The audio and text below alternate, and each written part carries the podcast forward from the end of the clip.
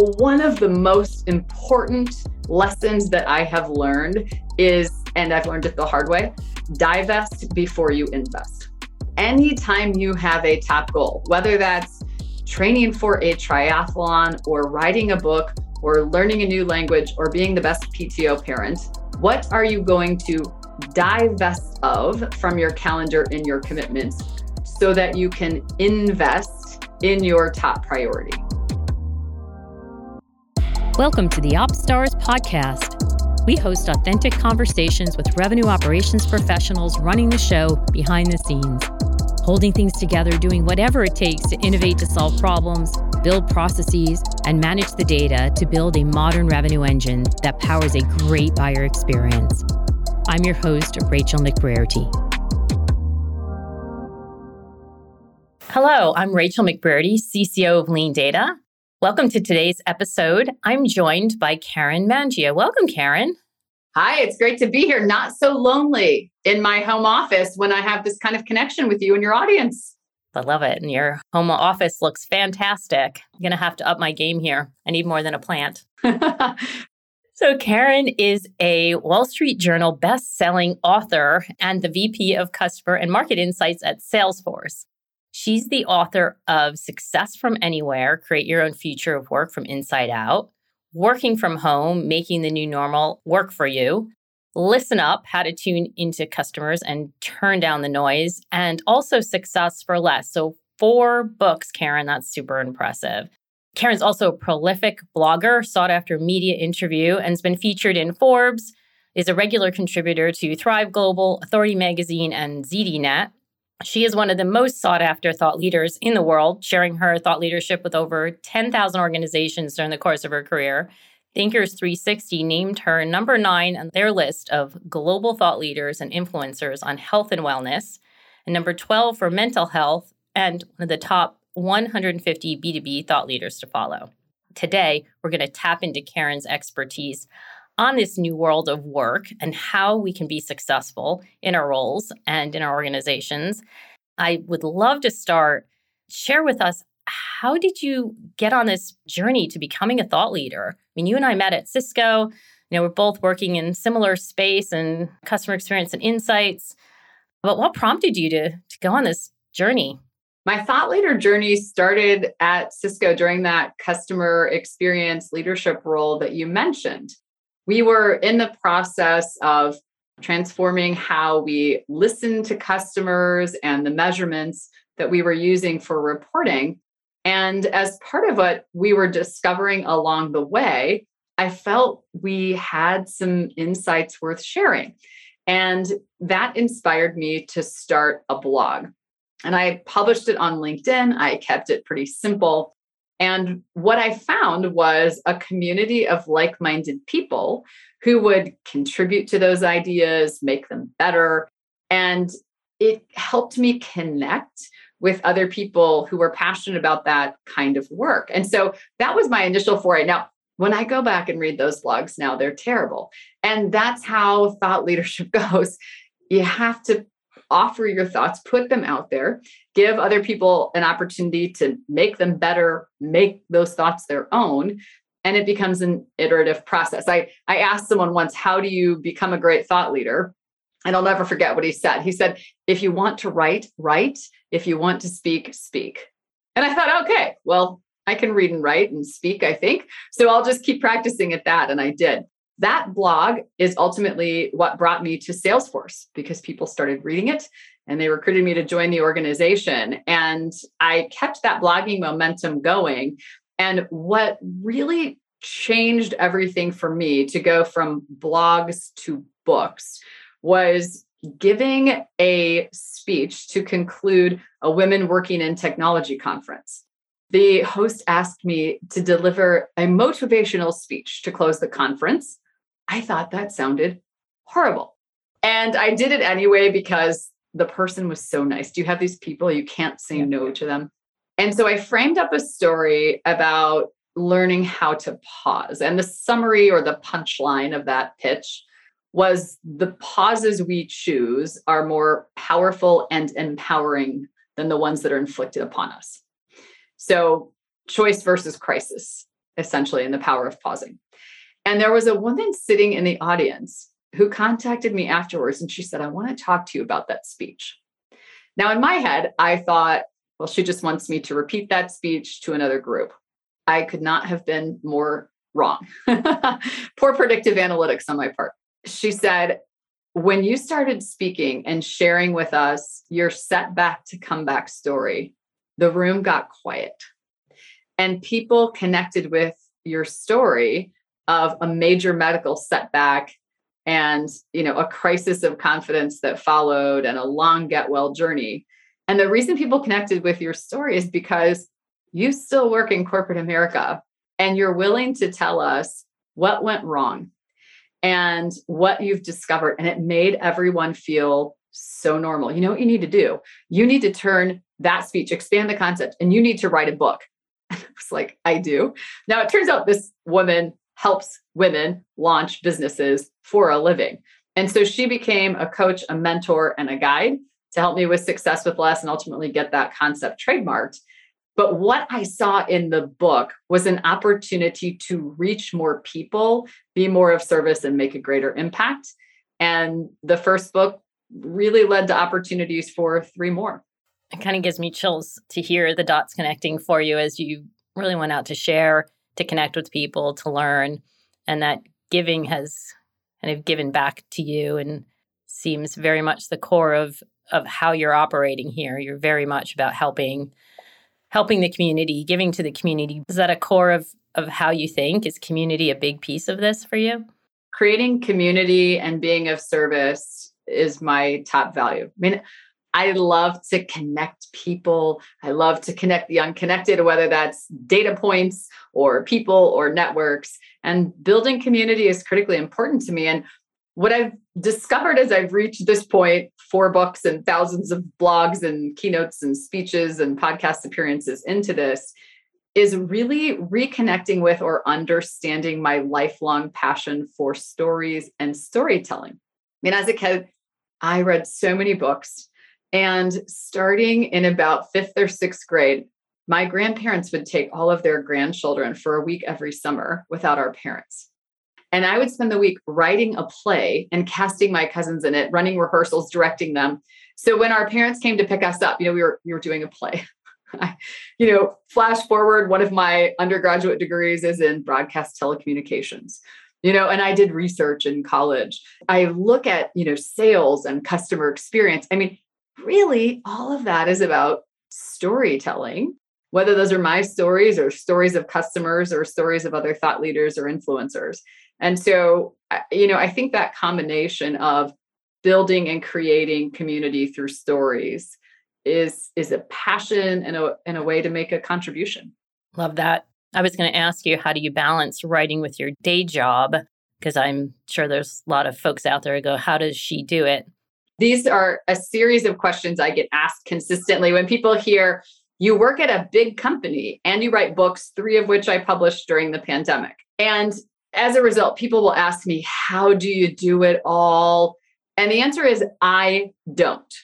Okay. So, one of the most important lessons that I have learned is, and I've learned it the hard way divest before you invest anytime you have a top goal, whether that's training for a triathlon or writing a book or learning a new language or being the best PTO parent, what are you going to divest of from your calendar and your commitments so that you can invest in your top priority? And so when I am writing a book, I am not making Pinterest perfect meals. Okay. When I am writing a book, I am also not trying to learn a language and train for a triathlon. Being crystal clear about what success means to you in any given moment creates a filter to help decide what you need to divest and where you need to invest. And then the other critically important aspect of that that I've learned is when you go through a big push, the big deliverable at work, you know, the big project, the big readout, the book, press pause because we all have to you know hit the reset button so that chaos or commitment doesn't become a way of living and being and operating You know, routines, rituals, and boundaries are helpful because they help us press pause and delineate between our work and life. So I do not do it all. I do get plenty of sleep every night, and I don't do it all at once. So that's the secret that I've discovered. Divest before you invest. Be clear about your top priority. That's terrific. I think I remember you saying to me after you had published your first book that the way you accomplished it was you broke it down into smaller pieces, into chapters. You held yourself to timelines to getting things done. So you were very disciplined, but you also mapped it out so that you knew how many hours to balance against your day job, really making sure that you prioritized, but you also made it something realistic as you marched towards your goal. And, you know, let's say by the end of that nine months, if there's nine chapters, your book is done, but you have made it more of an incremental steps. And that really stuck with me. Yes. Well, two pieces of advice or coaching I received during that first book that I have continued to sustain, even when creating a customer presentation. First, think about writing in a blog, you know, 750 to 1,000 words, and put some of those concepts out and check what people engage with, what they respond to, where they want more. If you write 750 to 1,000 words at a time, you get into a writing motion and then really a book becomes sort of a series of blogs that you connect together. I've used that with each of the books that I've done, and I found that to be immensely helpful. The second is block time on your calendar far in advance, you know, to do some deep work focused sprints. And what I've discovered from my colleague Brian Solis, leader in the customer experience space, who wrote a book called Life Scale, is the power of a 90 minute sprint when you need to create something. And that 90 minute sprint looks like you have your your water or your drink near you, all of your devices are off. The only tab that is open is the one you are working on and you are signed out of everything else. Set a timer, a distraction free 90 minutes when the timer rings. This is the part I added. Give yourself a little reward. Take a walk around the block, you know, phone a friend, watch a TED talk, whatever that looks like for you. Make a cup of tea and then do another 90 minute sprint if you feel like you've blocked that time and are in that flow. If you're not, call it, move on to the next one. And I found that 90 minute sprint focus helps. I mean, I think coming from the technology world, we're used to an agile methodology. I, I think about that as my creative agile methodology. That's fantastic. I'm definitely going to try that. Love it. So as you you have thought through these ways to be productive, is is this what sort of led you into getting into the topic of being a thought leader on success from anywhere? What I think about is how these storylines are connected. Really, the consistent theme that I talk about is success, right? And at the end of the day, I think success for most people, and we're, we're seeing this right now in big and small ways, is the opportunity to live well and to work well. Now, there's certainly many versions of how to do that underneath, but really, the great aspiration that we are all striving for collectively at the moment is more of what matters in our lives and in our work lives which is why we see people reconfiguring work and and changing their relationship work with work in their lives. And so when i think about you know what connects that story it's offering people frameworks that return you to where success starts and and success comes from the inside out. You know everything that you're looking for is available right here. And you know the way that we change a company or a community or a country is one person at a time and you know the way we change customer relationships right is one person at a time and one customer at a time and so i think about these building blocks across these books and series and really it's listening prioritization pausing being present and also asking great questions. I mean, if you think about Adam Grant's book, Think Again, you know, he uses the analogy of we all go through the process of cleaning out our closets to get rid of things that no longer serve us, but rarely do we revisit our beliefs and say, you know, I think this belief that work needs to happen in an office from nine to five, five days a week, maybe no longer serves me. I should get rid of that. I should, I should give that to Goodwill. Right. And so I think, you know, these tools to ask questions and the power of curiosity you know, it's amazing how much that can move you forward into a new set of choices and opportunities and ways to get unstuck.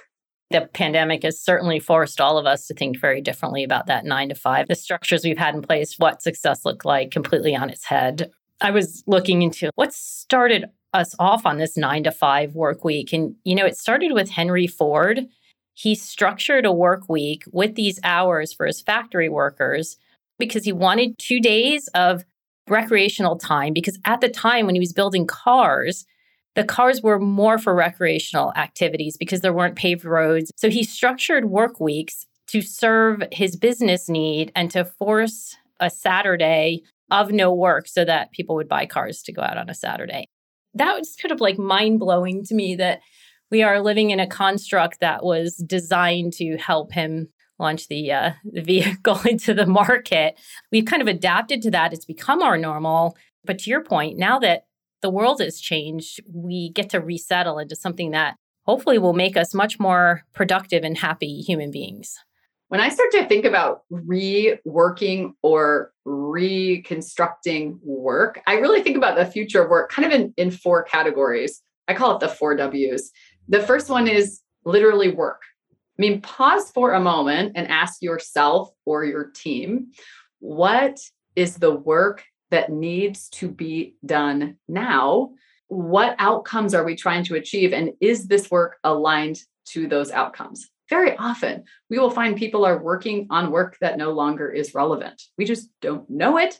And for every organization, I know the nature of what the work is has shifted substantially in the past two years. Second W, workforce. Who needs to be doing this work? What skills do they need? And I think critically important, what are the highest aspirations of that workforce? So after work and workforce, third, workplace. Where does this work need to happen? When we come together, what is the purpose of that gathering? And how much of work or which work tasks could or should be asynchronous? And then fourth W, workflow. So, what is the workflow, the underpinning of your technology and tools and knowledge management that enable those shifts inside of your work, your workforce, and your workplace? That's a great way to think. What is the best use of time when we are together versus those days where we are remote? I like the idea of actually sitting down and intentionally designing and thinking through that. And then I think probably rethinking every six months because our business is growing so and changing so rapidly intentionally designing that experience. Gathering with a purpose. Because it's not that 100% of employees are 100% opposed to returning to the office. The question they're asking is why? To what end? For what purpose? Like, what are we going to do there that requires my in person presence? That's the piece that's missing. And I think what you said is so powerful is be intentional. We really have to change the way we interact through our remote and virtual meetings thinking about remote employees who can't come to the office, how we construct the interaction so that when we come together, whether we're physically coming together or virtually coming together, it can't just be a readout of information. Let's make that time together really, you know, work. But we just recently started thinking about this in the last couple weeks, which is part of why I was like, let me talk to Karen and because we are on this journey, which you've already been thinking about yeah. So thinking about my employees, I want them to feel uplifted in their work, to feel they can contribute, to feel they can be creative. I might be on the completely wrong path, but I, I only have these like notions right now, Karen. But how can I help my employees to, you know, have good, good mental health? Success begins with deep listening. And that's a skill that you have. I mean, I believe the three most powerful words in leadership are I hear you. Our workforce has shifted, their needs have shifted. The expectation from employees of employers has shifted. We need to get deeply curious about our employee personas. Who are we serving now? What are their needs? And what is the purpose that they're seeking in this work that they're doing? And once we get more curious about that, the next piece is is critically important you know when i think about the foundation of any organization you know i think about what happens when the foundation of a building crumbles right picture the office building that many of your workers go into each day And what happens when there's little cracks in that foundation? Well, sometimes we don't notice it because there's beautiful landscaping in front of it, right? Well, the pandemic pulled that landscaping, all these beautiful perks and free coffee and other things we were doing, pulled it away from the foundation. Lots of organizations discovered there are cracks. And when a building has cracks in its foundation, what happens? Well, it starts to settle in on itself and it will eventually cave in and collapse. That's what mental health in the workplace is like. There were cracks in the foundation before. And what we discovered during this time is what we've been settling for individually and collectively that may not serve us. I think some examples, you know, we settle for approval and what our deepest desire is for acceptance. You know, we settle for connections and what we're seeking is community. We settle for blending and what we're really seeking, our deepest desire that contributes to our mental health is belonging. And strengthening the foundation of any organization begins with re examining your values. And this would be a powerful experiment you can take back and conduct with your team. And so can everyone listening and watching. It's called the stress free experiment. And this is all about how to strengthen your foundation as a person and also strengthen the foundation of your organization and, and think about what you're building. And the stress free experiment is eh, originally created by researchers at Stanford. And what they did is they took a group of university students who reported a high degree of burnout, anxiety, and uncertainty about the future that they felt was negatively contributing to their mental health. Basically, very similar to what you're describing. And there was a break coming up. And so the researchers at Stanford gave the students an assignment. They said for 10 minutes each day, you need to use a pen and paper. And for 10 minutes, write in a journal about anything that comes to mind. Sentence structure doesn't matter, grammar doesn't matter. You don't even have to go back and read it. And then they selected a small group of students. They said, For you, we have a special assignment. What we want you to do is spend your 10 minutes each day writing about your one top value and how that value shows up in your everyday life. Well, after they reviewed the journal pages and studied the students in the months to follow, the discovery was shocking. The students who spent 10 minutes, even if they only did it one time, writing about their top value and how it showed up in their everyday life, reported higher degrees of confidence, resilience, innovation, and lower degrees of burnout. Because here's what happened when they reconnected with their values and discovered how those values showed up in their everyday life, their circumstances did not change. There were not fewer tests or papers or assignments or deadlines. What changed was their relationship with their circumstances. When you are thinking about mental health in the workplace, when you are thinking about strengthening the foundation of your team or your organization, return to your values. This experiment has been repeated thousands and thousands of times with everyone from executives to entrepreneurs and everything in between, and the results are the same. Reconnecting with your values is a tool to tap into greater resilience. And that's what we're all looking for right now. And resilience is a key factor in mental health and certainly mental health in the workplace. Terrific. I was sitting here having sort of this big aha or oh crap moment as you were talking about pulling back the the uh, the plants and seeing the cracks in the foundation and that those cracks have been there. It's not like we have created something new. Like you said, it's been there. We've just been kind of ignoring it. The complete disruption that happened has forced all of us to look look at ourselves differently as we've had time to pause, created this impetus for change. We need to really rethink and engage and re engage in our company values. I, I love that. We actually do a pretty good job of that here at LeanData. I have to say, our CEO is very big on culture and values. Do the stated values of your organization align with the stated values of the employees within it? Mm-hmm. Are those the CEO's values or your employees' values? Does your say and do ratio match? I mean, does the stated experience of those values match the lived experience of your employees? That's awesome. Yeah.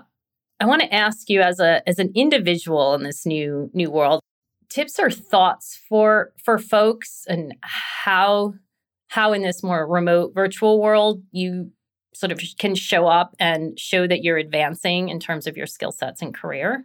I think about, you know, career and career opportunities and being able to engage the leaders around you and investing in and celebrating your success and your progress. It's helpful if we can articulate that to the people around us in, in terms of education experience and exposure. So education what do i want to learn next or what have i recently learned or mastered? Experience what have i recently tried or what would i like to try uh, and exposure. You know, who have I recently met uh, or who would I like to meet? What types of people? And what I find is when we can be crystal clear about the conversation in that framework with a manager or in the skip level conversation, we help that person understand how to help us along our path to success. I mean, at our core, we all love to help others and hate to ask for help. And so the great paradox is most people stop just short of asking for the help they need to go to the next step in your career. Success begins with your story. I mean, when you show up in that skip level meeting or the meeting with the mentor and you never make the ask, how do they know how to help you? Instead, it becomes a wandering, aimless conversation and make it easy. Make it easy for them to understand what you want to learn next, what you want to experience next, what you want to try next, who you want to meet next, or what you've recently mastered or how you've made progress in those categories. So that's great advice, remote or not. And you can do that remotely, even if you're having a Zoom conversation with that skip manager. What about engaging outside of the company, communities, social or blogs?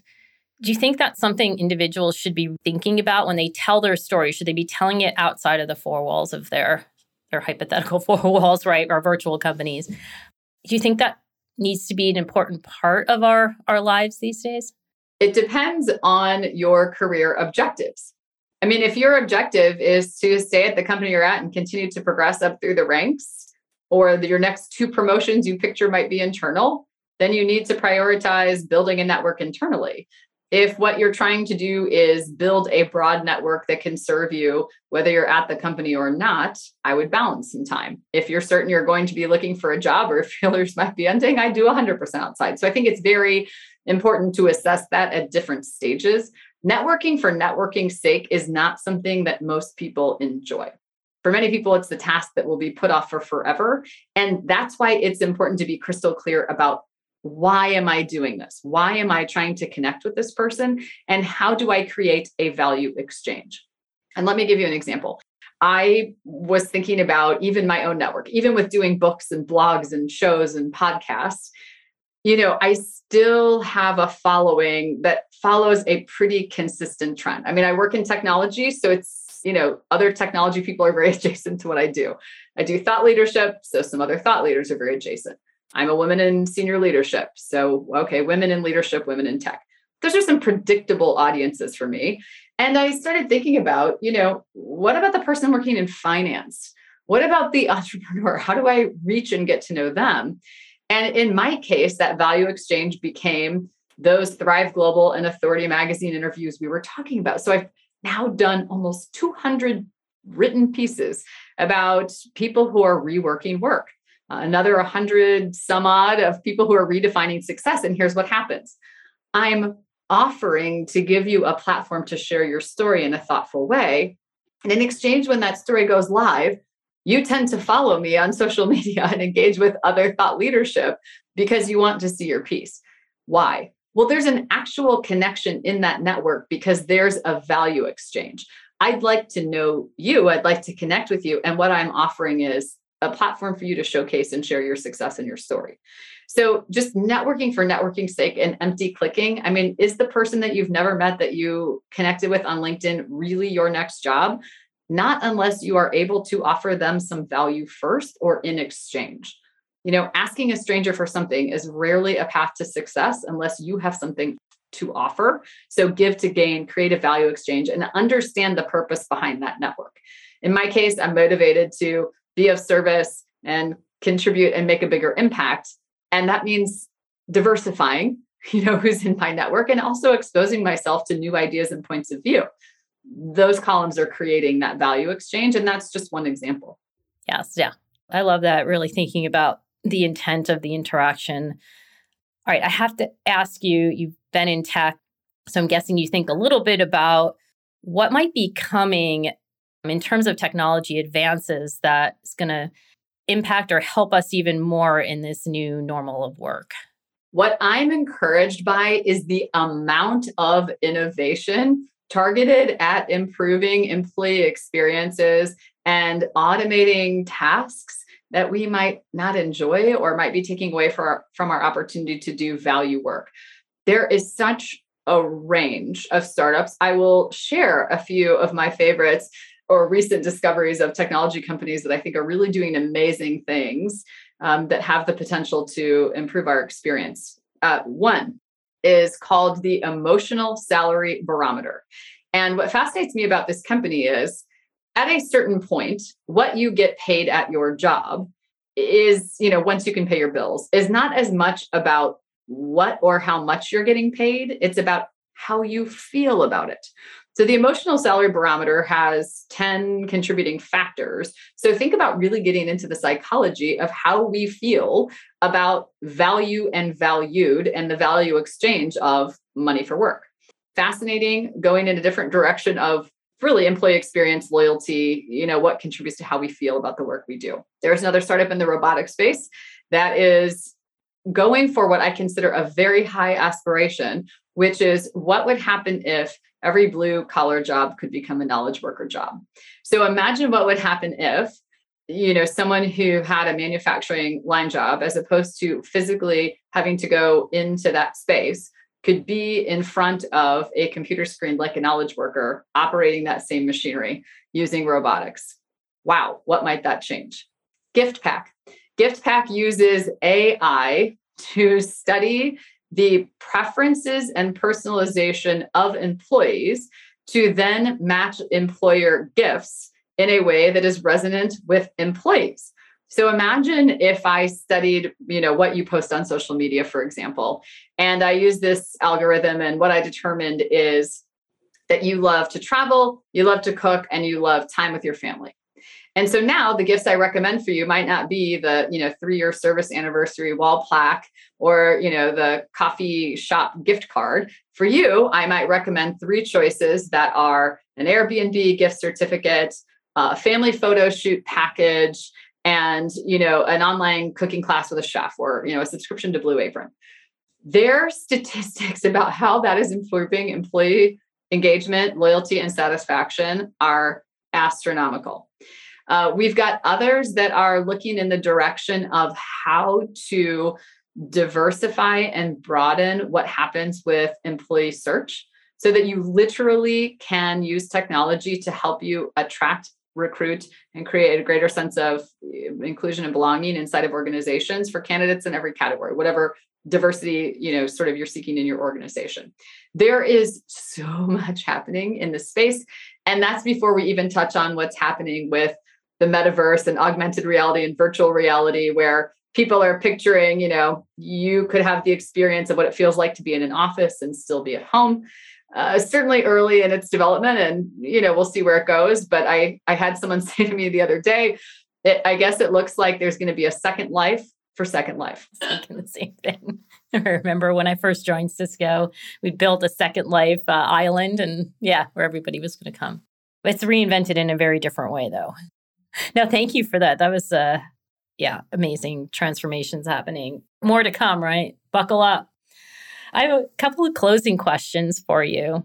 Uh, what advice would you give to somebody who's just about to start and maybe their first completely remote role? Like they're not going to come in the into the office. They've interviewed remotely and they're going to stay remote. Tips for them on how they get to know the company or engage with people ask upon starting that role or in its very early stages, not just what you need to know, ask who you need to know, and ask your manager and managers to put together a list for you and introduce you to build an internal network. And each person you meet with, ask that person who are three people I should meet. So focus very early on building your internal network. Second, Video is powerful. And I'm not just talking about having your video on during the meeting, that's table stakes. What I'm talking about is what would happen if instead of sending an email to someone, you took a moment to just record a two minute video, even if it's with your phone. You had an opportunity to watch that video and make sure you're showing up how you wish to be seen. And then you sent that video. How much more personal and context rich might that be? Very simple way, very high ROI. Excellent tips. And final question Who would you most like to take to lunch? Well, I always say my grandfather, and I cook Sunday dinner for him every Sunday. So I guess that's probably not a fair question. Who I would lo- most like to take to lunch at this present moment? I do have to think about that for a moment because there's so many people. Actually, you know what? It would be Priya Parker, who wrote a book about gathering with purpose. If I'm not mistaken, I think it's called The Art of Gathering. And I'm so fascinated by her entire methodology and approach and believe it could be so transformative. And I've heard her speak. I would love to have lunch with her and pick her brain and ideally use what we discovered to change the meeting culture. Excellent. Thank you so much for today and sharing your frameworks and ways to think. This has been such a rich episode. For the opportunity to be here, I appreciate it. Thanks, Karen. Great day. Bye. The OpsStars podcast is brought to you by LeanData. To find out more about us and our suite of Salesforce native products for marketing, sales, and revenue operations, head to leandata.com. And then make sure to search for OpsStars in Apple Podcasts, Spotify, and Google Podcasts, or anywhere else podcasts are found. Make sure to click subscribe so you don't miss any future episodes. On behalf of the team here at OpsStars and LeanData, thanks for listening.